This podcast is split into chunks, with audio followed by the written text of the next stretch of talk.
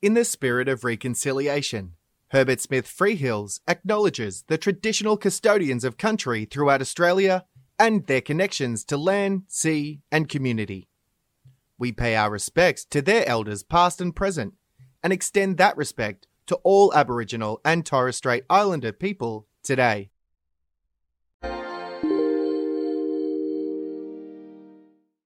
Welcome to On Just Terms. In this series, we look at the changing nature of corporate risk in Australia by speaking to the people at the front line of Australian litigation who will shape the future of the Australian legal risk landscape. In this episode, I'm delighted to be joined by Elizabeth Collins SC and Imtiaz Ahmed of the New South Wales Bar. Liz was called to the bar in 1996 and took silk in 2010, practicing in the areas of commercial law and taxation. Imtiaz was called to the bar in 2010 and practices in corporations, equity, competition, and insolvency matters. Both are deeply experienced in the conduct of class action litigation, including shareholder class actions. In today's episode, we'll discuss advocacy in complex commercial litigation, the operation of the class actions regime, and the nature of practice at the commercial bar. Liz and Imtiaz, thank you so much for being gracious with your time to join this episode of On Just Terms. We've been exploring with our guests the litigation and regulatory environment in Australia and what that might look like in the next few years. And obviously, we're in a period where royal commissions are more popular. The rise of class actions continues unabated. We're seeing contingency fees in some jurisdictions, greater uh, emphasis on regulatory actions, AUSTRAC, APRA, ASIC. I wanted to talk to you both as practitioners in this space, what you're seeing in terms of the changing nature of litigation and where the risks might arise for corporate Australia in the next few years. Maybe starting with you, Liz. There seems to be an increasing amount of litigation from my perspective. Um, I think the regulators are, are, probably better funded than they were a few years ago under the previous government. Um, there's a few more teeth They've been the subject of more criticism, and that, as you know, feeds into class action litigation. I mean, the Royal Commission has been the source of, I can think of five or six class actions. Um, and I think that that means that hopefully that will translate into corporate, corporates being very conscious of their legal obligations and hopefully ultimately an upskill in standards. And Imtiaz, what, what are you seeing in the environment? Yeah. Look, I, I mean, I agree. I, I think I'm seeing an increase in the number of class actions, but also class actions moving into slightly different areas than one might have seen previously. Um, so, for example, um, I think there there's at least an inclination for people to bring class actions in relation to competition law cases. Um, so we're seeing a few of those now, which previously we hadn't seen, um, and I suspect that's something that's likely to increase. Did you both think that, to Liz's point earlier, that with uh, funding is always an issue for, for our major corporate regulators, but there seems to be a greater appetite to pursue larger c- cases, perhaps post Royal Commission, as you say, Liz. That's that's the flavour. Do you think that they will uh, target those big continuous disclosure cases, those those big directors and officers' duties cases, or will they continue to look for the um, the lower hanging fruit where they can get some sort of regulatory outcome? What, what, what's your sense of how the regulator's going to approach the next few years? The regulators generally seem to look not so much to low hanging fruit. Yeah. Um, I mean, there's a series of cases they, in my experience, ASIC uses as test cases for companies that have gone into liquidation or administration. The FOFA reforms, there's a series of um, cases which involve companies who've gone into, who failed to test the legislation. But in terms of big dollar litigation, they go after you know um, big corporates in my experience, and I think the funders are the same, and that's largely driven by economics because the cost of those sorts of cases is very large. There's a lot more English funders in our market, and they're interested. What, what about do you are you starting to see a greater focus? Uh, in our market on on cases that focus on directors and officers' obligations, because obviously in the class action space, uh, they're, they're less likely to be targets. But I'm thinking from a regulatory perspective, it seems that ASIC uh, has a. Re- I think Joe Longo announced that in the next, that, you know, there's a top five priorities now, and directors and officers' obligations going to be a, have a refreshed look. In your own practices, are you seeing more instructions in that space, doing more work representing individual directors officers in Imtiaz? Yeah, look, I mean, certainly there's particularly with large corporates, there's a focus on protecting directors and officers where there, for example, is an investigation. So I think that's certainly something that um, corporates are looking at. From a regulator perspective, I haven't seen so much a focus on uh, attacking directors and officers. It, it, from my perspective, it's more a case of looking at cases on a case by case basis and saying, is there a case in relation to this corporate? What flows from that case? Uh, does it involve directors or officers? So, in a sense, it, starts from a slightly different perspective. Eh, let me ask you about um, how you like to work in this space. You've both got very large practices. A lot of it's they're very diverse, but a lot of it focuses on what I'll call high-end corporate governance, continuous disclosure issues, compliance with, with those kinds of uh, obligations at the corporate governance level. They're big cases, they're complex, um, they can take years to resolve, they, they may result, they may culminate in a trial. Uh, can you share your, your own experiences with how you like to be briefed, how you like to work with the solicitor teams? What are the good experiences? What are the bad? I think our audience would appreciate knowing, having a line of sight as to how barristers actually work in the in the cut and thrust of modern litigation when you're taking from our from my perspective anyway as a barrister when you're taking on a big matter you want to know it's going to be managed well. And there are some people who manage firms who manage things better than others and that's very important and you want to know it's properly resourced and to you know do that um, and the perennial nightmare from a barrister's perspective is that everything blows up in all your big matters at once. it's like both children being sick in the middle of the night. You can only be in one place at one time. But it's it's just if there's a good team and it's um, properly resourced and um, it's well managed, then that that's something that you can generally work with. Is is it becoming harder, Imtiaz, to manage the uh, a busy practice in in circumstances where cases are becoming more documented? Document heavy, electronic data is more significant. You, you have to sometimes direct strategy, be across the forensics, and know what the documents say. How do you how do you meet that challenge? Look, I, I mean, I think it comes back to what Liz was saying that, um, in a sense, as barristers, we're largely dependent on solicitors to help us with that, um, and you can't overstate the importance of solicitors in terms of giving us the support that needs uh, that we need to do our job. Um, and whether that's uh, people looking through a large body of documents to try and pick out uh, at least the first colour of what they think is relevant, um, or whether that's just organising documents in a way that we can digest it. Um, it whichever approach you take, it's, it's very important. Are you seeing a change in the cases that you're briefed in? Are they getting larger? Are they getting more complex? What's the mix looking like from your? In, in my, you know, my practice is a little bit more uniform in the sense that these class actions are large scale productions, four or five years.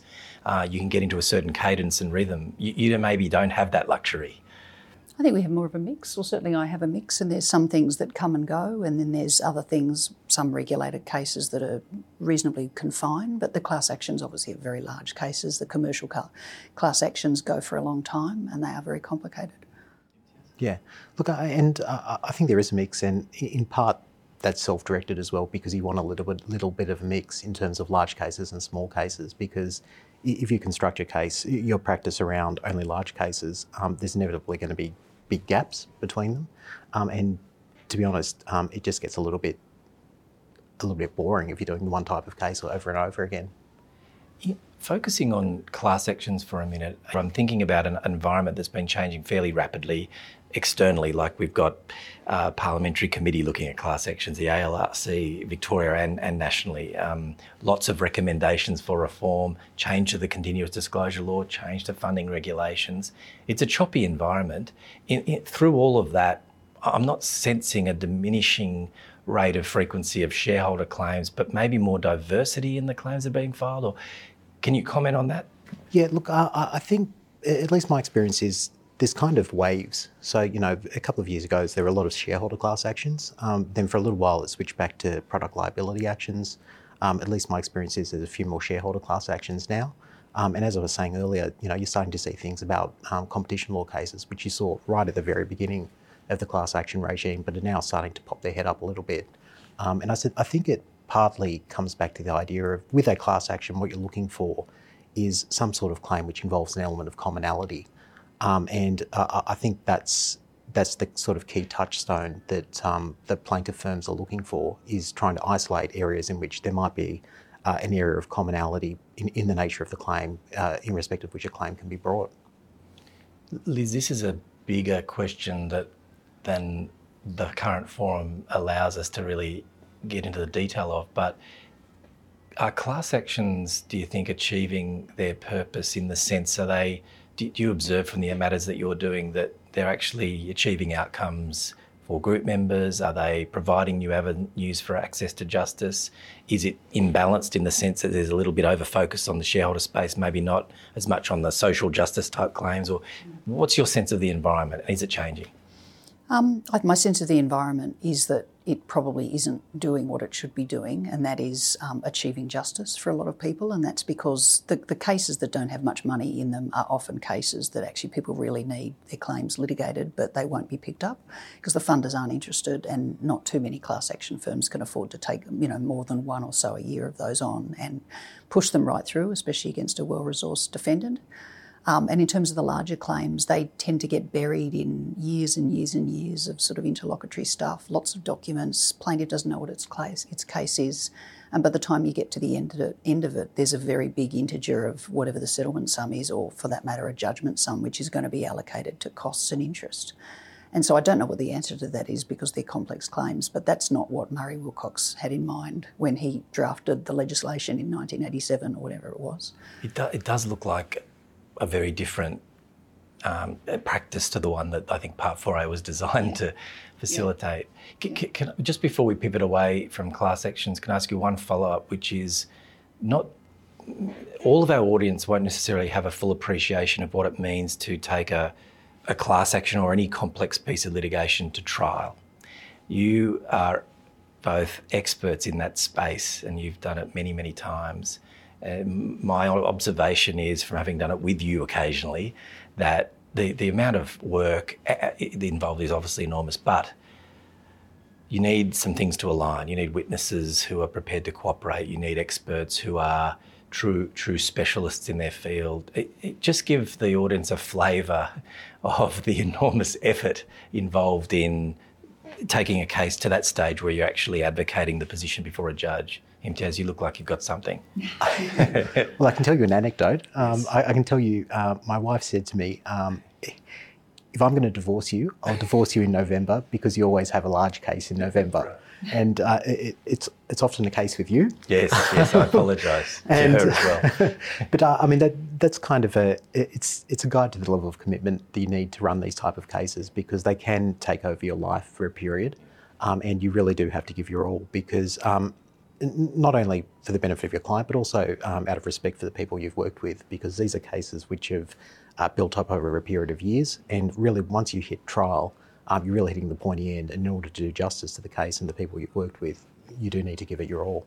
One comment I have is that we're litigating these cases at a trial so far after the actual facts of the case that it's there's a, there's a level. I don't say this pejoratively, but there's a level of artificiality about what Absolutely. we're doing in that context. There certainly is. Yeah. Um, because I'm in company executives and things happen. Sometimes they're very senior. They happened ten years ago. They don't really usually remember, you know, what happened. They can read documents and they can um, speculate about what might have been the reason why they did things. But it is artificial in that sense. Um, and that's, I think, unfortunate because it's, you know, the actual truth finding mechanism of um, access to justice disappears and it really just becomes a question of who's better prepared, which I don't think, again, was what was intended. And, and I did say I'd pivot from class actions, but one last one on that. Um, without uh, inviting you to comment on the policy of this, but the, the state of the law is there are, there are there is not perfect uniformity in the way class actions are run between the states and, and at the federal level differences in how lawyers are remunerated, some different approaches to things like class closure, maybe a different view on common fund orders. Um, in practice, is that uh, creating extra challenges for the clients that you rep- represent in terms of sort of predictability about how this case is going to actually unfold and getting certainty around quantum and those sorts of things? Is that, is that a problem? Um, look, I, I, I, think it is in the sense that where you have procedural differences like that, um, you're really just encouraging forum shopping. Um, and I, I, think that can that can be a real difficulty because um, it means that the outcome in the case um, can sometimes not be driven by the merits of the case, uh, but sometimes by differences in uh, personalities or jurisdiction in which the case is being litigated, which, at least from my perspective, that, that's not a good outcome at a policy level.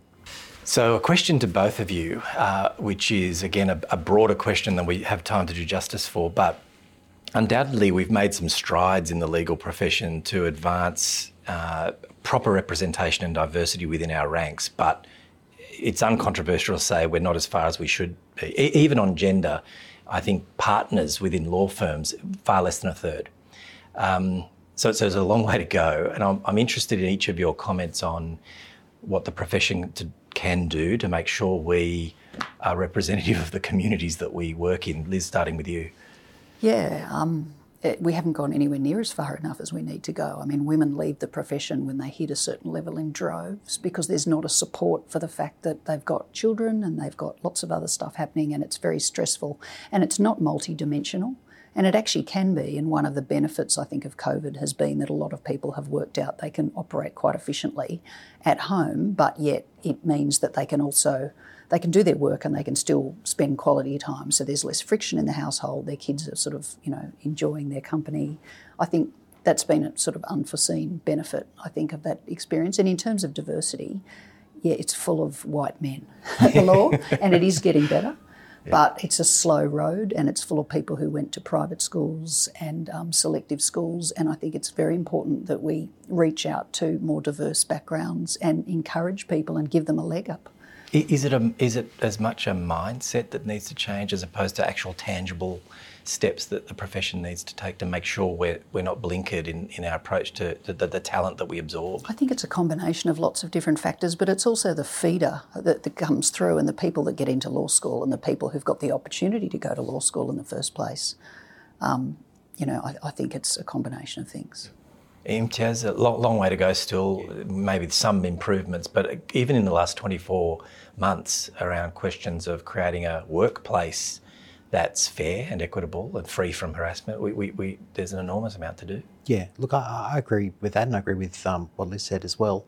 Um, I, for me, one of the key elements is creating pathways for people um, to access a profession um, in circumstances where they may not appreciate those pathways exist for them.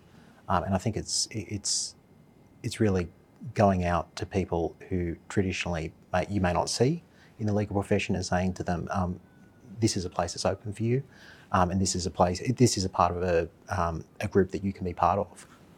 In in the way that um, the bar selects readers, and, and in, is that changing? Is there a more of a focus now to ensure that we're reaching out to people that we that, that don't have the same level of access as others?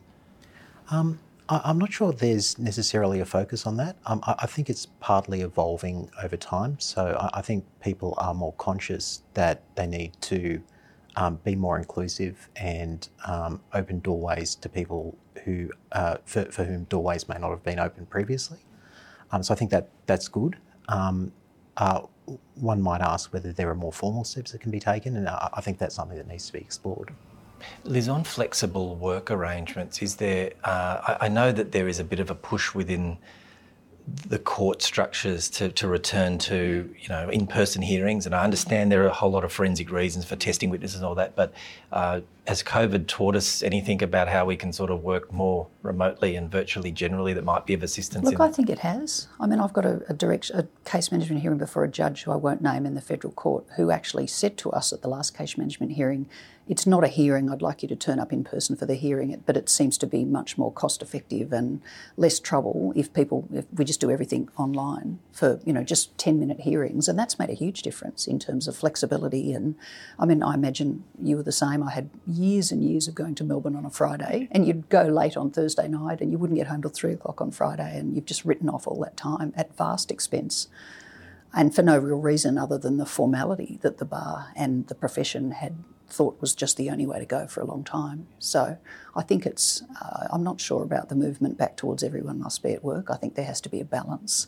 And I think, as I said before, there's got to be recognition that there's been some positive aspects of that. And it's felt, I think, men and not just women, men and women who are parents of young kids have felt empowered because they haven't had to drag, go into work and do that sort of stuff. They've been able to manage their work life balance a bit better and mostly successfully. Yeah. I guess there's probably been some bad performances, but I've fortunately not fallen into any of them, yeah. other than my own teenagers. I, uh, I have a last question. You'll be pleased to know, Liz, which is. Um, I know you both well, and, and you're my dear friends. But uh, I'm also deeply, I deeply admire um, how you how you approach your practices and the way that you present yourself to the courts and the way you interact with our team. Um, you know, it, it's the representative of the best of our profession.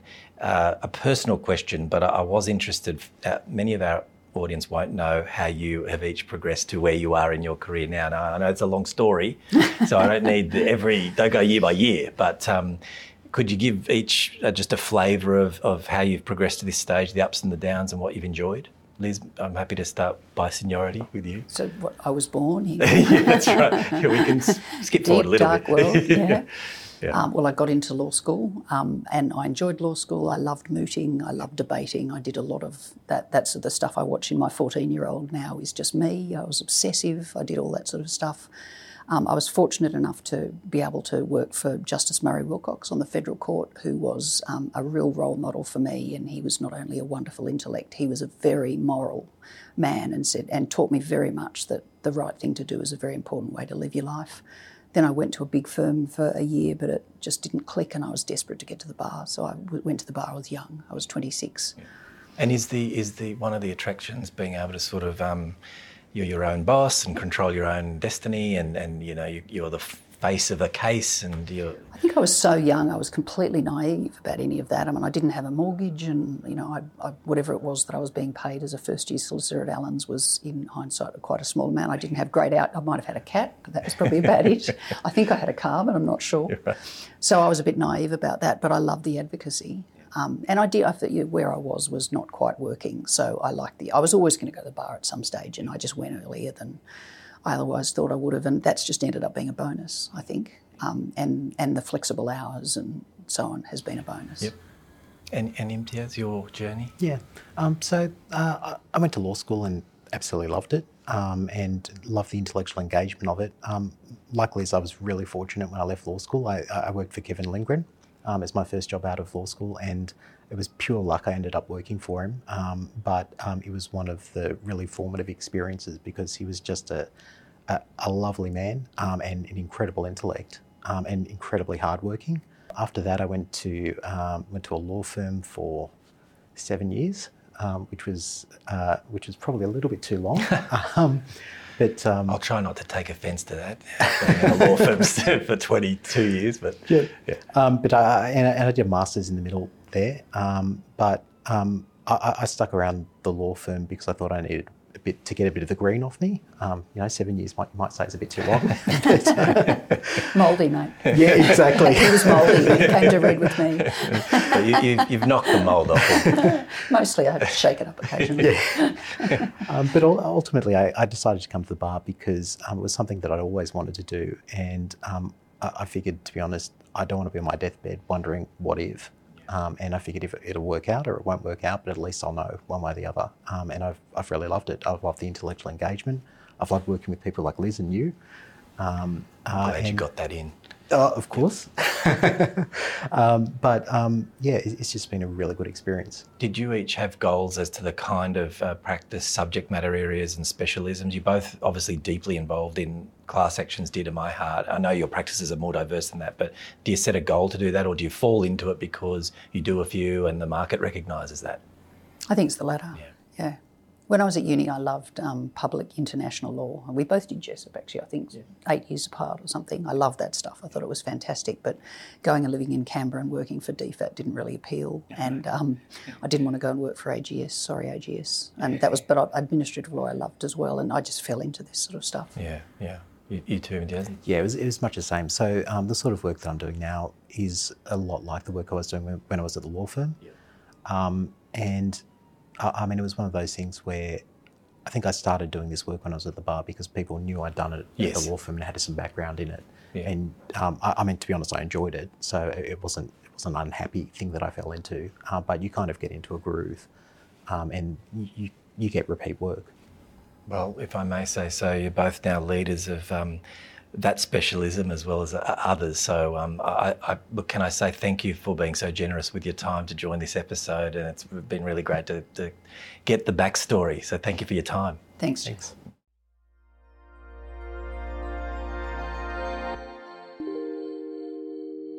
You have been listening to a podcast brought to you by Herbert Smith Freehills. For more episodes, please go to our channel on iTunes, Spotify, or SoundCloud, and visit our website, herbertsmithfreehills.com, for more insights relevant to your business.